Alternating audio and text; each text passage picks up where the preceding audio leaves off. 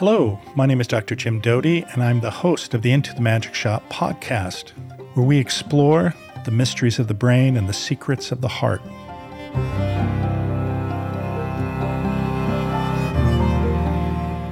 My guest today is David DeSteno, who's a professor of psychology at Northeastern University, where he directs the Social Emotions Lab. He's also a New York Times bestselling author, and his most recent book is how God works. And in this, he discusses the nature of ritual and how ritual affects the brain. So I hope you enjoy, and I'm looking forward to this conversation today myself. Well, welcome to the Into the Magic Shop podcast. And my guest today is my friend David DeSteno, who's a psychology professor at Northeastern University.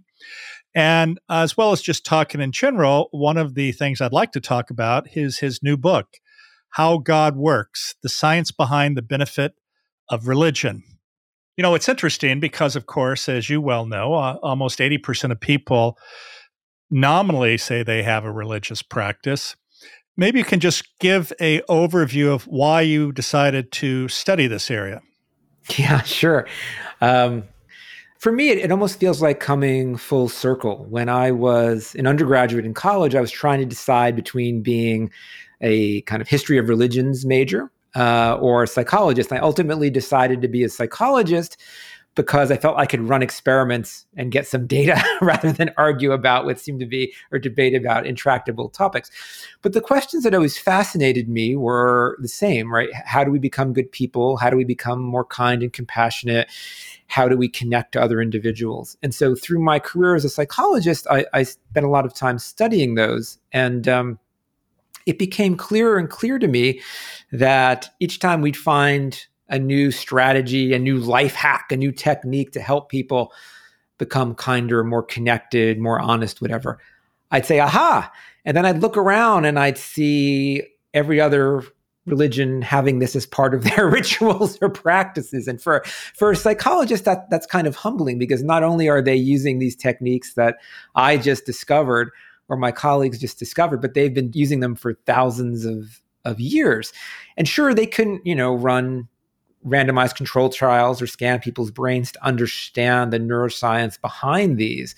But yet they had intuited practices that uh, that help people live better lives and meet the challenges of life. I'd say the thing that got me most into this mindset, and probably the thing that that I first learned about, you know, your work, Jim, and and, and CCARE was we decided to do these studies on on meditation. You know, if you read the New York Times, or whatever it might be, you know, you see a lot of stuff about meditation, how it, you know, changes people's brain structure or it helps them become more creative or it increases their standardized test scores or lowers their stress. All of which is great, but the underlying purpose of it was really to reduce the suffering of all sentient beings. And so we decided to actually study that and what we found was that after you know brief periods you know a few weeks of meditation people actually became more compassionate. And so what was compelling to me about this is religions tell people you should be good you should be kind you should be honest. But within the practices they're also giving people the tools to make that so. And if you look at the data what it shows is that saying you believe in god doesn't predict anything but engagement in spiritual practices, people who do that live longer, healthier, and happier lives. And as a scientist, to me, that tells me there's something there. And we don't have to agree on the theology or where it came from. But there is some wisdom in these practices that I think we should all explore to learn how to make life better for people. We started to do this with meditation, but it can't be the only spiritual practice that works. Yeah, no, I think you're absolutely right. It's interesting because I look at uh, religious practice, if you will, as a ongoing experiment over thousands of years, which narrows uh, that uh, which works to that which doesn't work, and it can involve all sorts of practices. Uh, you know, one of the ones that uh, you know I found interesting is the Jewish tradition of not eating shellfish, right? Which is sort of why did you do that? Well, you can put into the context of religious practice, but at the time it was due to uh, certain illnesses associated with those fish. But my point is that all religion is an ongoing experiment, and we're at the end of it. And uh, obviously, as scientists, oftentimes we have a degree of hubris about what we do and why we do it, when in fact, religion has for thousands of years actually created rituals that are extraordinarily beneficial to people.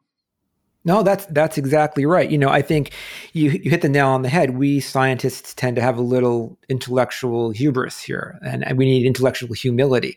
Um, you know, I don't think we're going to learn that much about the nature of the universe or the biology of disease from religion, but when it comes to helping people meet the challenges that life throws at them grief and loss, finding meaning, bonding to each other. It would be strange if thousands of years of, of thought on this didn't have something to, to offer. And I think we need to be willing to to look there right it doesn't mean we're going to give up the scientific method it doesn't mean we have to believe that these practices come from on high they may or may not the, the, the point that i uh, say again and again is no one can prove whether God exists or not. Even Richard Dawkins, the, the foremost atheist around, will say he can't be sure. He sees no evidence of God, but he can't be sure. So let's not argue about that. Let's look at these practices. And if you want to believe that they were divinely inspired, fine. If you want to believe that they're the result of experimentation, as you say, people figuring things out that work, fine. I can't answer that question. But let's look at what they do and what knowledge we can take from them to help people. No, I think that's exactly right. And again, I, I think all of us, our goal, uh, whether it's religious based or science based, is to figure out techniques that improve people's lives. Mm-hmm. That's right. And you know, you you were mentioning the Jewish rules of kosher, but but to me, you know, another great practice that I see coming from all religious traditions, but I think where where Judaism actually has it really well put together is is the issue of of grief and loss. So if you think about grief and loss, right, it it's we all face it unfortunately at some point in life. Someone we care about dies and passes on. Um, what's one thing that all religious rituals encourage us to do? It's to eulogize the person who has passed, which seems really normal because we do it all the time. But if you think about it, it's kind of strange, right? If I just lost a job I loved, or if my wife, who I love dearly, decided that she wants to divorce me and leave me, I wouldn't want to spend a lot of time thinking about how great that job was or how great my wife was because the pain of that would make it worse. Yet, we do this when someone passes. And there's wonderful research by George Bonanno, who's one of the world's leading bereavement researchers, that shows people who can solidify positive memories of the person who has passed are the people who have less grief and less rumination, right? They're the ones who move through mourning in a more resilient way. But if you look at Judaism and sitting Shiva, which is the mourning ritual of Judaism, there's also all these other elements that are built in, right? People have to uh, it, it's a mitzvot, which is a sacred obligation. You must go and visit the homes and spend time with the people who who have who have lost someone, and that's providing instrumental support. You you bring them food, you help them out. That's another big predictor of who moves through grief resiliently. They cover mirrors in Jewish homes. You also see this in Irish wakes and in, in, Hindu mourning ceremonies. Why? Well, there's a theological reason, but there's psychological research that shows when you look into a mirror, whatever emotion you're feeling is intensified. If you're feeling happy, you become happier. If you're feeling sad, you become sadder. Well, what you're seeing here is by covering the mirrors at a time of mourning, you are in some ways reducing the self focus that increases grief and rumination. People sit on low stools or on the floor, which, if you've done this for long periods of time, you know it causes pain in your back and your knees. And they get up and welcome people when they come in. There's new neuroscience research that shows mild onsets and offsets of physical discomfort actually reduce rumination and grief. And so, what you're seeing is this packaging together of all these little elements, leveraging our psychology and our physiology to help us deal with challenges of life. And I think it's incumbent upon us psychologists to look at that, right? If we looked at this, we would have found this stuff out earlier. so why don't we why don't we do that? Yes. Well, you know, it's funny. Uh, I recently started something called the Global Compassion Fellowship, which we do once a month. And we usually pick a topic, but we add particular rituals to it hmm. to in some ways enhance or better connect with people. And, uh, you know, that was my intuitive take. And I think, of course, your book uh, reinforces that because there is power, you know, I think, in uh, these practices. And another question, though, I wanted to ask you is um, I think you mentioned in the book where religious people often live longer. And, uh, Uh, I read a study, and I can't remember the details of it, but it actually said religious people and Republicans, and they and they they had less. Well, it was two parts. One was uh, they had less anxiety about the issue of um, their pending death. They didn't have the same existential crisis because they knew that quote unquote they were going to live uh, beyond this life. And then the other aspect was that this certainty also decreased present anxiety, uh, not necessarily related to existential crises, and had a very uh, significant uh, positive effect, especially in regard to thinking that they were part of something that was special and that they had, if you want to call it ritual, that connected them and therefore created strength in a community. Yeah, I mean there there there is a lot of data suggesting that that belief um, reduces anxiety, both existential and day to day anxiety, as you said. You can even see this on a on a neuroscientific level. There's evidence that people who have stronger belief actually show less response in kind of error related centers of the brain. So when when you are when you make a decision and you're worried it's going to go wrong and it's wrong you, you, kind of have these these emotional alarm bells to use a very colloquial term that that goes off. Um, and people who have uh, more faith tend to have less that happen. In fact, it's it's the same part of the same centers that if you're on Xanax, that that that targets it reduces activity in those areas of the brain. And the idea here is is what it really does is is, is it's it's reducing decision fatigue. So it's not making people. I don't want to make you think that it people are people are, are, are unintelligent or aren't thinking. Well, they are right. They're they're trying to make the best decision they can. But what it then does is is prevents you from engaging in endless simulations of, but what if I made the wrong decision? What if I should do this? How can I do it better? And that type of decision fatigue we know is very stressful to people. And at a certain point, if you can say, I've researched this, I've made my best decision, now I'm as as older generations would say, I'm giving it up to the man upstairs or to God or whatever it might be. That does generate some sense of of, of calm. I mean, you see the same thing in, in Buddhism, not to a higher power, but to a sense of I accept that I cannot control everything, that what will be will be, and, and it's that same kind of thing. And so, it clearly does um, does reduce anxiety, both existential and and in present cases. Now, there were some people, right, who who said just to pick up on on the point you made about people of faith and Republicans. So.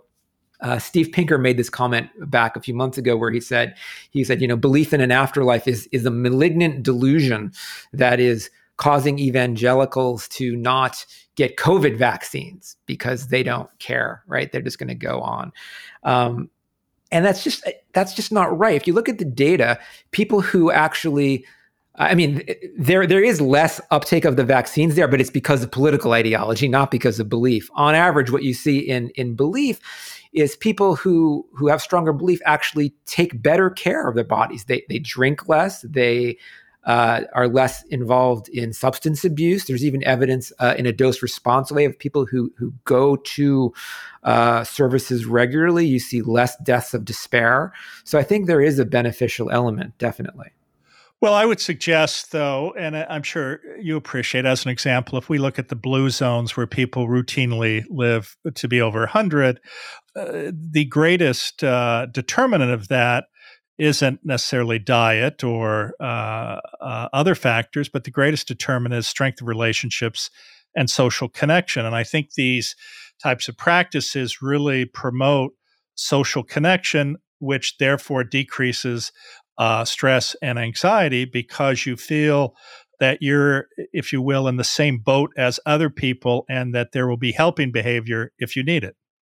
That's right. I mean, if you look at the blue zones, right, they typically have a few things in common. They're they're strong social support, often strong religious connotations as well. They eat plant-based diets. They get a lot of time outside, right? In in the US, one of the big blue zones is in Loma Linda, California, which is the, the Seventh-day Adventists, right?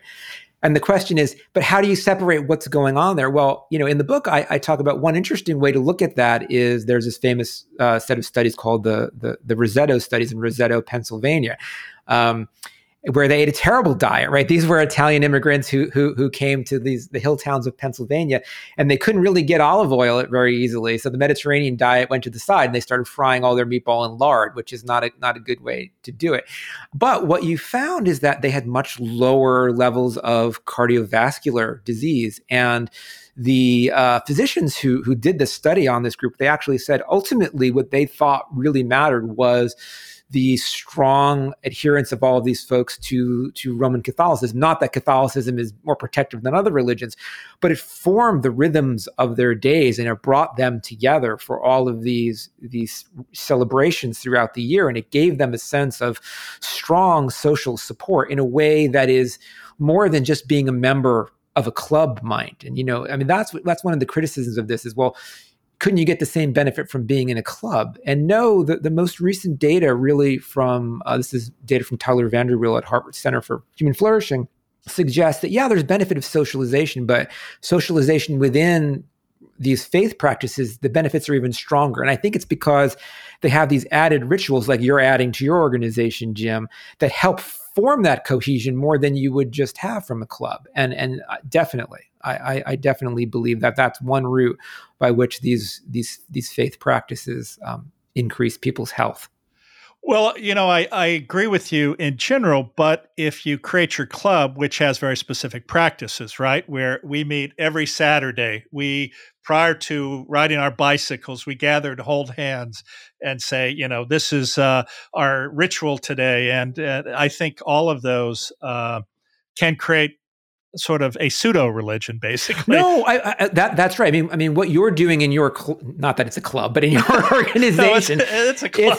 It's, it's a club. Is, is having those ritual elements that cause that increased bonding, but that's different than like your bowling club or something, right, or right. your no, PTA, no. right? That doesn't have those ritual elements to it. No, no, I, I think that's exactly right. But it is interesting how these practices seem to have a, I won't say a single source, but definitely a connection uh, between all of them. But let me ask you a question. Uh, I'm sure you're familiar with the study by uh, Batson about the uh, Good Samaritan, which is, uh, of course, this one where the seminary students, who nominally you would think would be more following of the typical uh, dogma of Christianity, which is to help another, Yet, when they're in a rush, they don't do it. And so uh, the query is, I guess, here you have people who nominally are very religious, but when they're stressed, those same practices uh, sort of fall out the window, if you will. What are your thoughts on that? Yeah, well, this is why I think, I mean, so taking one step back as a behavioral scientist, right? So, uh, you know, I'm not a scholar of religion. What I'm doing is, is taking basically what we know about how the mind works and trying to understand how that works within a religious context. Any behavioral scientist will tell you that setting a goal, here the goal being kinder is one of the things you're supposed to do if you're a Christian or most many other religions, people will fail at if they don't have the tools to make that happen, right? So if you think about we all set our goals on on New Year's uh, by the second week of January, 25% of resolutions have gone by the wayside. By the end of the year, only about 8% have been kept all the way through. Um, so the question is, we all set the intention, but when push comes to shove, when we're in a rush, we don't we don't do it.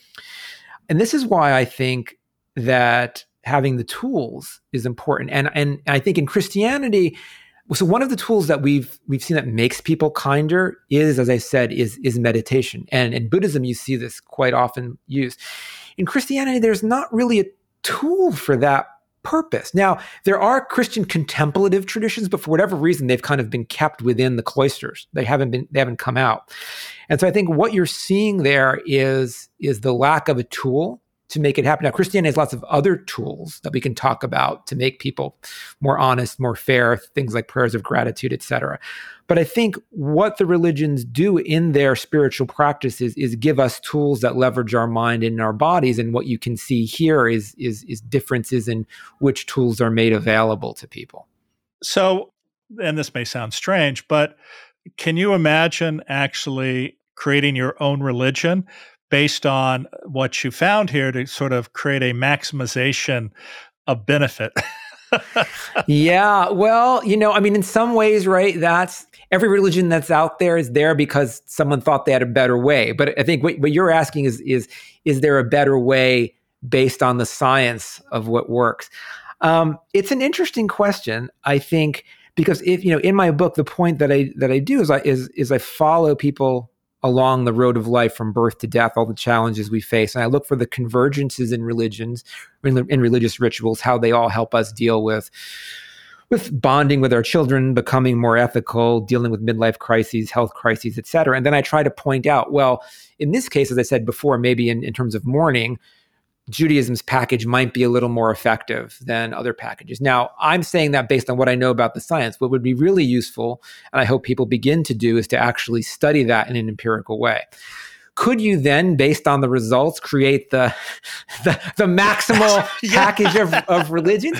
You might, but the problem there in two, right, is there is an element of, of belief. Belief does matter. And and that raises another point that, that I want to touch on, which is when I talk about this, people often say, well, Dave, are you, you know, what about the issue of, of, of cultural appropriation?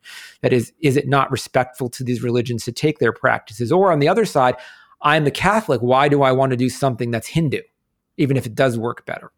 And I, I want to say I'm not in any way arguing for cultural appropriation. Never would I say you should take the symbols and the sacred texts and the prayers of one religion out of it.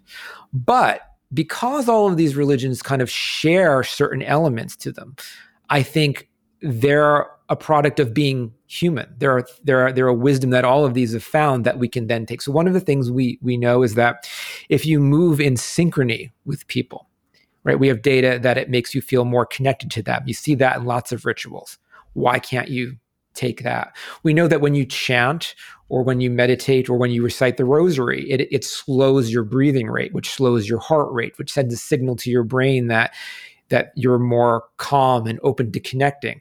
So we can take that and use it with different symbols. And so I think that's the benefit to come of these. Can we find the the most maximal benefit? I'm not sure there is one for everybody, but it's an interesting question. Yeah, I, I, would be interested in sort of uh, seeing that. Now, uh, but it is how you comment on belief because, in some ways, there is the physiology associated with these types of religious practices. But at the end of the day, I think belief ends up being extraordinarily powerful. And if we look at, as an example, the placebo effect or mm-hmm. some of these other effects, uh, it's this powerful belief that uh, actually affects your physiology. Yeah, I mean, you know, I, people often hear the word placebo effect and, and they think of it as, oh, person, you're you're gullible. That that's kind of a derogatory term. When in actuality, there's been estimates that about 30% of the benefit of any medication you're taking comes from your belief in the placebo effect that it will work. And so to get rid of the placebo effect actually actually is is, is a problem. But what makes it work even better, and Jim, I'll be interested in, in your views on this as a physician, is to the extent that you that you trust and feel that you have a connection with the person who is providing the healing which is why in traditional cultures a lot of healing rituals begin with the person the shaman whoever it might be spending time building a relationship with you. What that suggests to me is that we might be able to increase the benefit of any medication or any surgery we're giving to people by having a better doctor patient relationship even working not only just making them feel more comfortable but kind of downstream through the placebo effect no, I think that's right. Uh, uh, there are a couple of things. What, what I find interesting is the acceptance of medication that is marginally more effective than the placebo effect. Right? Mm-hmm. Mm-hmm. Yet it's sold, and we spend you know billions of dollars on these things uh, when they're really not that much more effective. But getting to your point about physicians and interaction, you know, from my own experience and uh, some of the work that we've done, it's interesting that as you probably know, we now have an electronic medical record. We have very short interactions with the patients. And in fact, oftentimes the patient is met by a healthcare extender who's a nurse practitioner or a physician's assistant. And it's been fascinating to watch myself in that it's hard to develop a a relationship with the patient as an example when you're typing on your computer as you're talking to them or all the information's been gathered by somebody you walk in and say yeah you need to have surgery thank you uh, to me uh, that is not the practice of medicine that's the practice of uh, using the patient as a profit center, but that's a whole other yeah, no, but, but, you're right. What we're doing by the design of you know having you facing the computer and typing in and all of these things is is we're actually limiting part of what makes the placebo effect and every effect work. And every pharmaceutical company, you know, I, have heard placebo researchers say this. It's like the placebo effect is their enemy until they're approved because they want to show that their medication does more than the placebo control group. But once it's approved, it's their best friend because it provides part of the benefit of, of the drug. But what you know, what you're saying here is that we're actually designing the interactions of most physicians with patients to make whatever benefit might come through the placebo effect limited. And so, in some senses, right, yes, it seems more cost benefit, but maybe it's not, even in just terms of the numbers game.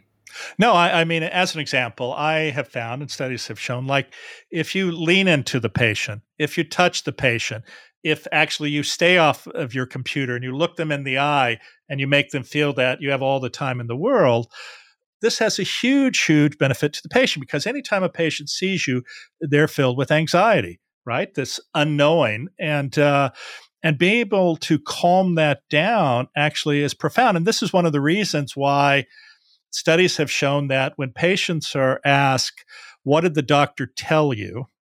most of them can't remember, even though, and this is a study that was done with informed consent. You know, the doctor had a script and he went through the script to make sure they had informed consent. Then they would ask the patient later, uh, "Did the doctor talk to you about complications or about the procedure?" And you know, some over seventy percent said no, he never mentioned it. Yet they video recorded these and it showed it. But the reason is is because the patient is so anxious about this, they're not really listening to you, right? And uh, uh, what we have found is if you prep the patient appropriately, they will have less need of postoperative medication They'll uh, leave the hospital sooner. Their readmission rate is decreased. And so it's really showing compassion, care, concern, which again uh, connects you with the patient, which then results in this uh, significant physiologic effect. Mm-hmm. And you know, here again, right? We this is something that can be learned from traditional healing ceremonies, right? This is an important part of most traditional healers and, and, and shamanic medicine is is that relationship. The other place you see this now is you know the the interest in psychedelics has been growing dramatically, and you know there's wonderful data from Johns Hopkins showing that people who take psilocybin, 75% of them will say this is been the most profound, sometimes even spiritual experience they've ever had. And of course, ayahuasca, psilocybin have been used in indigenous culture, uh, cultural um, rituals for centuries.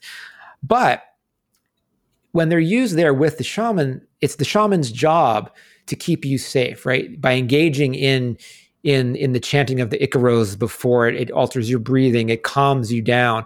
Because when you have that moment of ego dissolution, right? When when the psychedelic hits, it can be beautiful or it can be terrifying. And by having these social elements of the ritual, it's kind of scaffolds the brain. So the scaffolds the psychology of it so that you're in a position where you feel calm and safe when this happens and your your trip is is much more likely to be better. And afterward, they talk with you about this and the shaman guides you and helps you make sense of it. If you're just, you know, if you're in Palo Alto and going to a little ayahuasca ceremony with your hipster friends and you don't have that scaffolding, um, you know, a higher percentage of this goes badly. Not all of it can still be quite good, but it, it can go badly. And again, there are these social elements of healing rituals and healing practices that we need to pay attention to. And if we don't, we're doing that at, to our own detriment, I think. No, I think that's right. And it gets back in some ways to what you've been talking about, which is these rituals have been combined with these practices of a connection, uh, either a commentary or interacting with you prior to the event, and also even actually giving you suggestion as to what you will experience. And so instead of going in with anxiety and fear, you go in with a calmness about you that uh, helps dictate the uh, positive ex- aspects of uh, these experiences. I agree with that, but I think you know it also goes way beyond just just anxiety. And one of my other favorite examples is uh, if you look at kind of happiness in life. This is this is work from people like like Laura Carstensen, who's at Stanford with you, and other individuals, what you see is that happiness tends to bottom out around the time you're in your late 40s and 50s and then begins to rise again. And actually, you know, interestingly, there's work in other work that shows the use of antidepressants is actually the inverse. it's highest when you're in your 40s and 50s and then goes. And what happens is, is that as people past like 65 or so in life, they change their focus on what makes them happy from trying to get ahead in life, build skills, build status, etc., to the things that bring true happiness, which are finding connection, service, spending time with with people you love. But it's not really an age difference. It's really a function of what Laura calls a time horizon, which is how long you think you have until until death. And what she's found is that during pandemics, like during the SARS pandemics in China in 2003, or now during COVID, the age difference disappears. Suddenly, even young people are starting to think like, you know, uh, oh, I should, what am I doing worrying about getting ahead and getting a new skill? I should be spending time with people I love because who knows if I'm going to be here. And if you look at religious rituals, things like uh, Ash Wednesday in, in Christianity, which is when the priest puts ashes on your heads and says, you know, some version of, you know, from dust you came to dust you you shall return, a reminder that that death lurks for all of us. Or uh, during Yom Kippur, Jews recite this prayer called the Unetanneh Tokef, part of which says, you know, who will live and who will die, who will die before their time? In the coming year, who's going to die by sword, by fire, by flood, by plague, which is something that, that hit all of us this year. Uh, it's a reminder that death may come sooner for any of us. And what happens when people feel that is they turn toward the things that bring true happiness in life which is social connection which is care which is which is service toward others. And these things tend to happen in christianity. You have ash wednesday before this period of lent which is a time to take stock of, of, of what are you doing with your life. In judaism it's at rosh hashanah you said the unetanneh tokef and then again at yom kippur which is a time for taking stock in life. And i think it reminds us without having to face the fact that we might die due to due to old age or due to a plague like COVID nineteen, what are we doing? And, and is it is it the way that that we should find happiness in life? And again, I think here it's a it's an intuition of what reminders of mortality can do for us and why we should do them more frequently to make sure we're living our life in a way that we that we wouldn't regret. No, I think that's an excellent point, and I think that um, this is an issue of uh, younger people now seeing the potential finality and uh, what they should be focusing on, and how actually, in some ways, it's have I think uh, will is having and will have a huge uh, effect because I think uh, Western society has brainwashed us to believe that the Western uh, definition of success, which frankly to me is a conspicuous consumption narrative, uh, is how you are happy. I think one of the things that happens sort of traditionally for us is, you know, you climb all these peaks, yet you get to the top and you're going, well, what's there?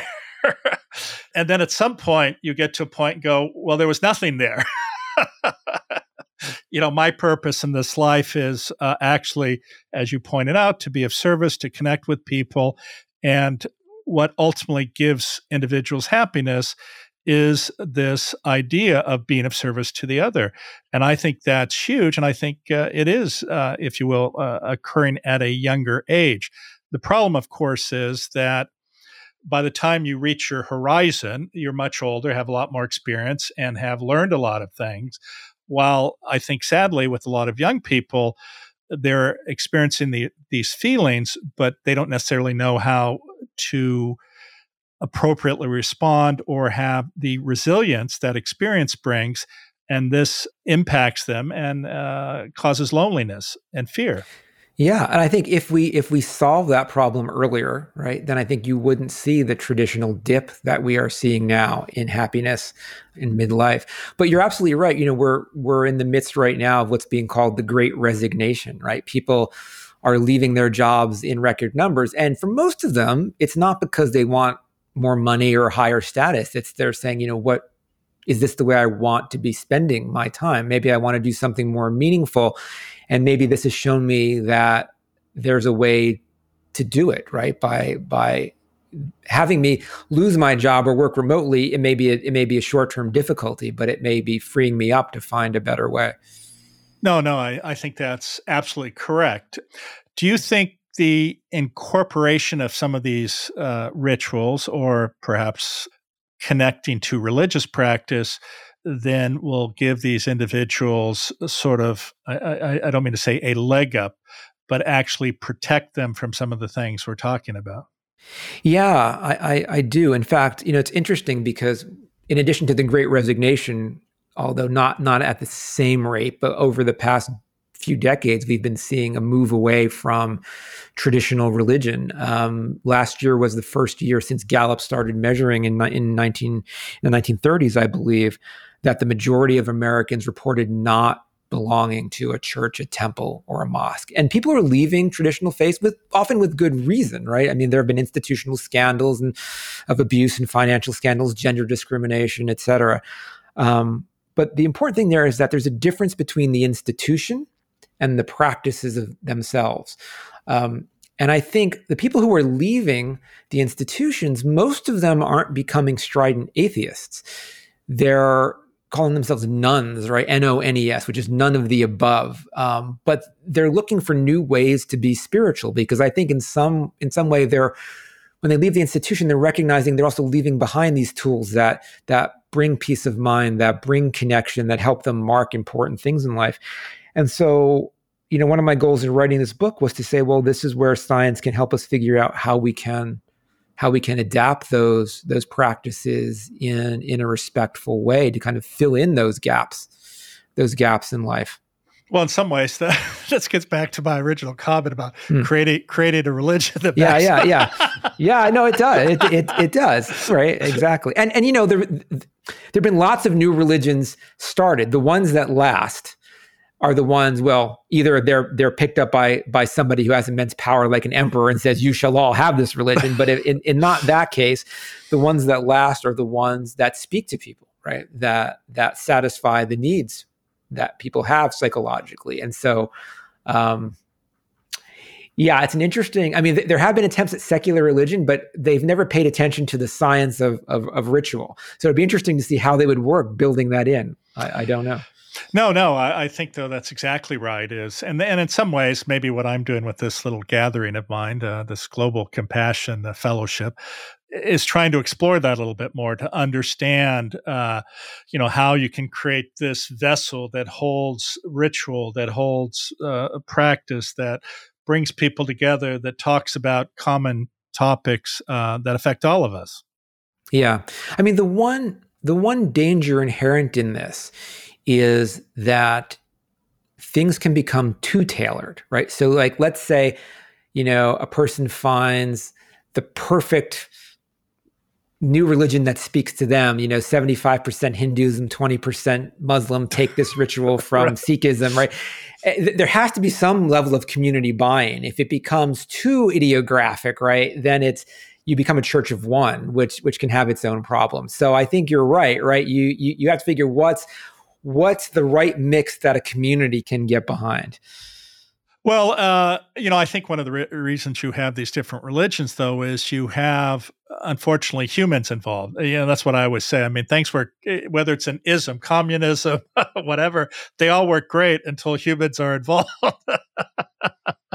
and this is the problem is, you know, on, on the surface, a particular practice or religion may sound, oh, wow, this is amazing. But, you know, there's a subset of people who find the rules or the ritual excessive and they can't do them and they fall out. Or, as often happens, uh, we see hypocrisy uh, that is uh, in contrast to the word. And, you know, that bothers a lot of people. In fact, certainly that's one of the reasons people uh, fall away from religion. So uh, if we're talking about creating one, it has to be loose enough to yeah. attract a lot of people, but it has to be constrained enough where actually yeah. people want to be part of the club, if you will.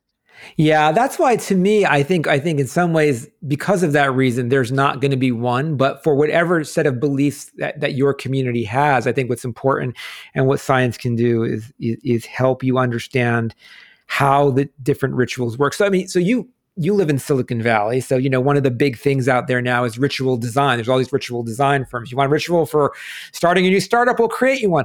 But the the problem is, right? You can't just throw stuff together. If you think about what these rituals are, is they are you can think about them as debug technologies, right? Over millennia, they have been pieced together to provide good outcomes. So like when we, when we talk about sitting Shiva, right? You know, not only it, it, it works on what you're seeing, on what you're feeling, on leveraging your body and all of these things. And if you're just trying to put some stuff together, it's hard to know that. So I think it's always important to look to the wisdom of the traditions that have been used before. And sure, they can be adapted, but don't just assume you can just create something new. But the other part of that I want to I want to address something you said, you know, things like hypocrisy, etc. is I am in no way an apologist for religion. So when I start talking about this work, a lot of my scientific friends will say, Dave, don't you know religions have done all these bad things? They've started wars and, and been used to justify all kinds of discrimination. I'm like, yes, that that's true. But what I'm talking about is the practices themselves. And if you think about them as tools or technologies, they can be used for good or for ill. It depends upon the intentions of the people using them. Same for science, right? You know, Richard Dawkins himself has said if if if you want to find the most efficient way to kill the most people, science is your friend. If you want to find the way to help people beat COVID, science is your friend. These are powerful tools, and you have to think about them as separate from the intentions that that we humans, as you said, with good or bad intentions, have have used them for. Well, you know, again, uh, I, I, think the other problem is, as I was saying, uh, you know, on the one hand, humans have great potential uh, for positive impact, and the other, of course, they have extraordinary potential for negative impact. And in fact, mm-hmm. you know, we're seeing this in society with issues related to climate change.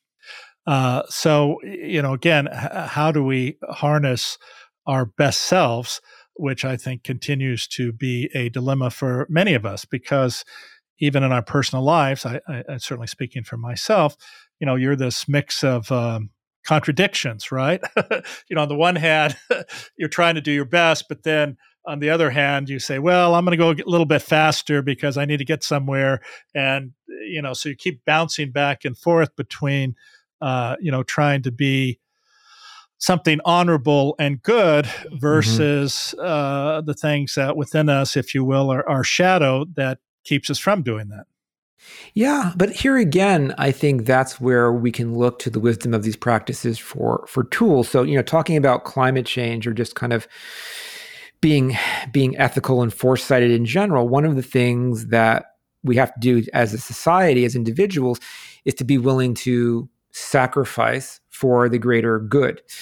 And, you know, that's been a problem throughout history. And I think in some ways what you'll see is, is, is tools that religion has that make us do this. You know, they'll tell us be fair, be honest, be kind, all of which requires me to sacrifice in the moment to help other people and myself in the future.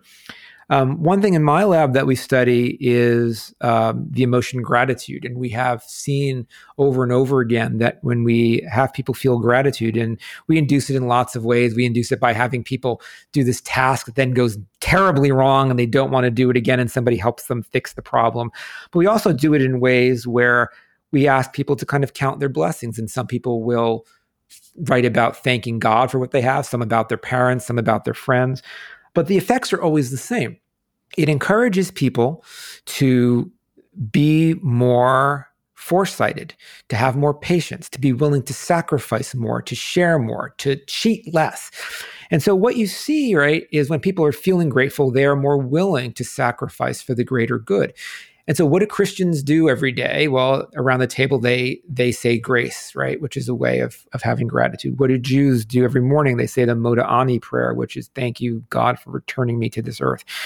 Now, if you can actually do these practices not rotely, but with intention, if you can actually cultivate more regularly within your life feelings of gratitude, and we have data on this, not not based on on religion, but people who feel gratitude more frequently throughout their lives, are more patient, are more foresighted, are willing to sacrifice more for people.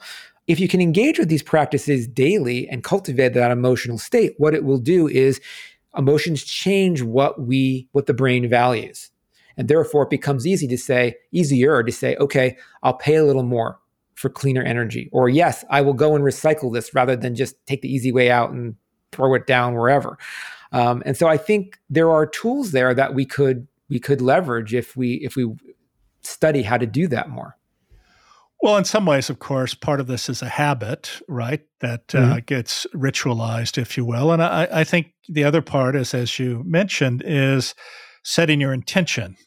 Uh, you know, I find for myself, uh, going through my own practice each morning, of which gratitude is part of it, if I set my intention in the morning and then at some point throughout the day try to repeat my intention, then that sets sort of the whole mood uh, being different than if if I did not, because uh, you know the nature of real life, uh, uh as talking about the good Samaritans who were rushed, that's all around us all the time, and when you repeatedly reset your intentions, I think it keeps that in the moment versus getting lost in what you think is important.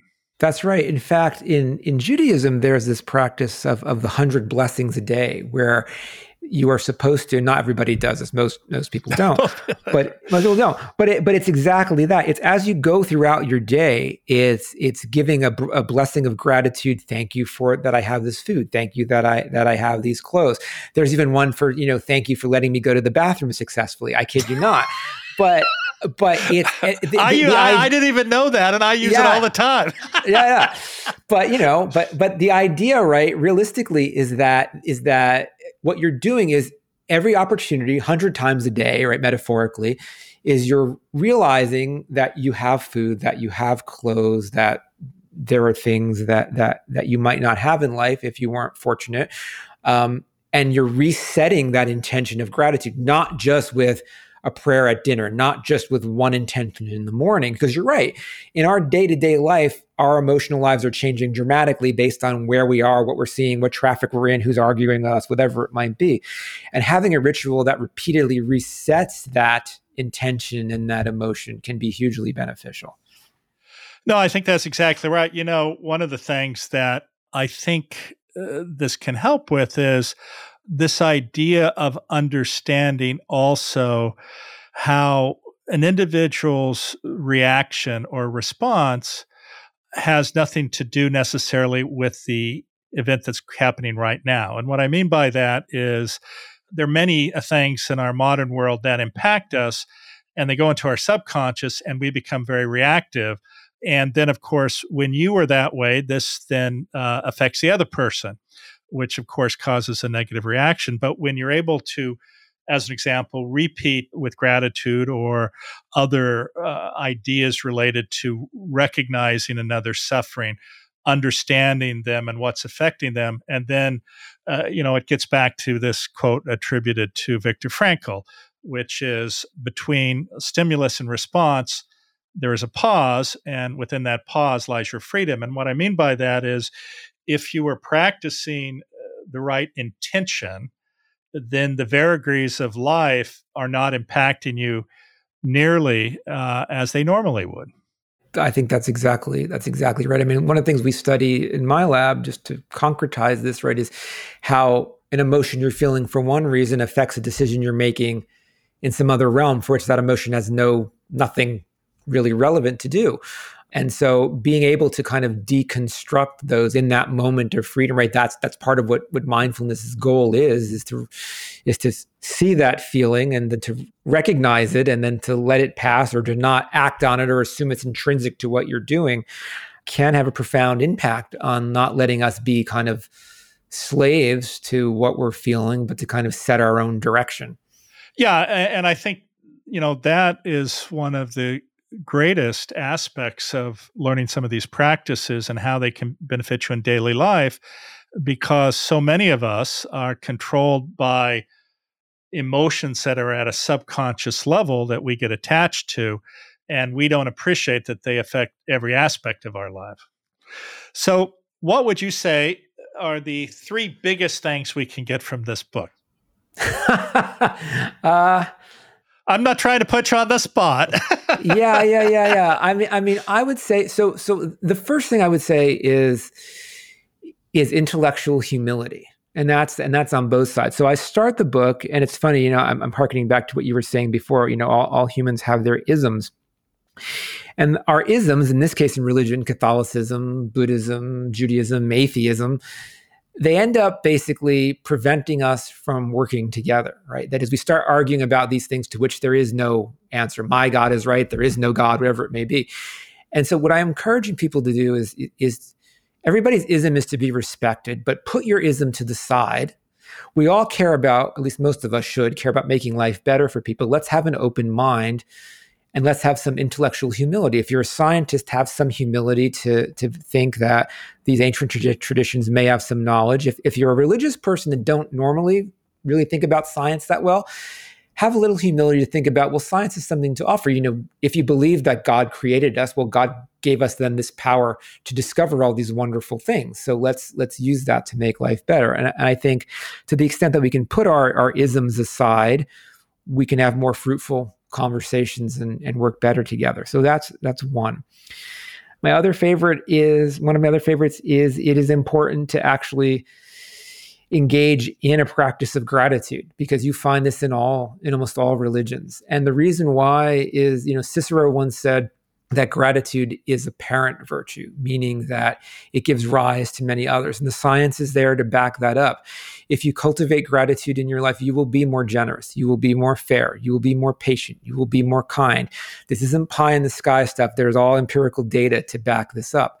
And so, whether you do that by engaging in prayers of gratitude or whether you do that by just engaging in gratitude journaling or cultivating it in a very secular way for what you have that will bring you benefit. The last one is to is to look for connections with other people. One one way is that these spiritual practices always you know enhance our well-being physical and mental is by reinforcing our our relationships with other people. And one way to do that is is to have compassion and to practice empathy and and and to be the first to reach out to other people in need, which hopefully then they will reach back out to you and it will form kind of a, a virtuous cycle of, of support. So meditation is one way to build your compassion, but there are other ways as well. And so I urge you just to, to find connection and compassion for others and with others. That is one way, one route by which religions help people live longer, healthier, happier lives. But you can do that uh, in, in, in secular contexts as well.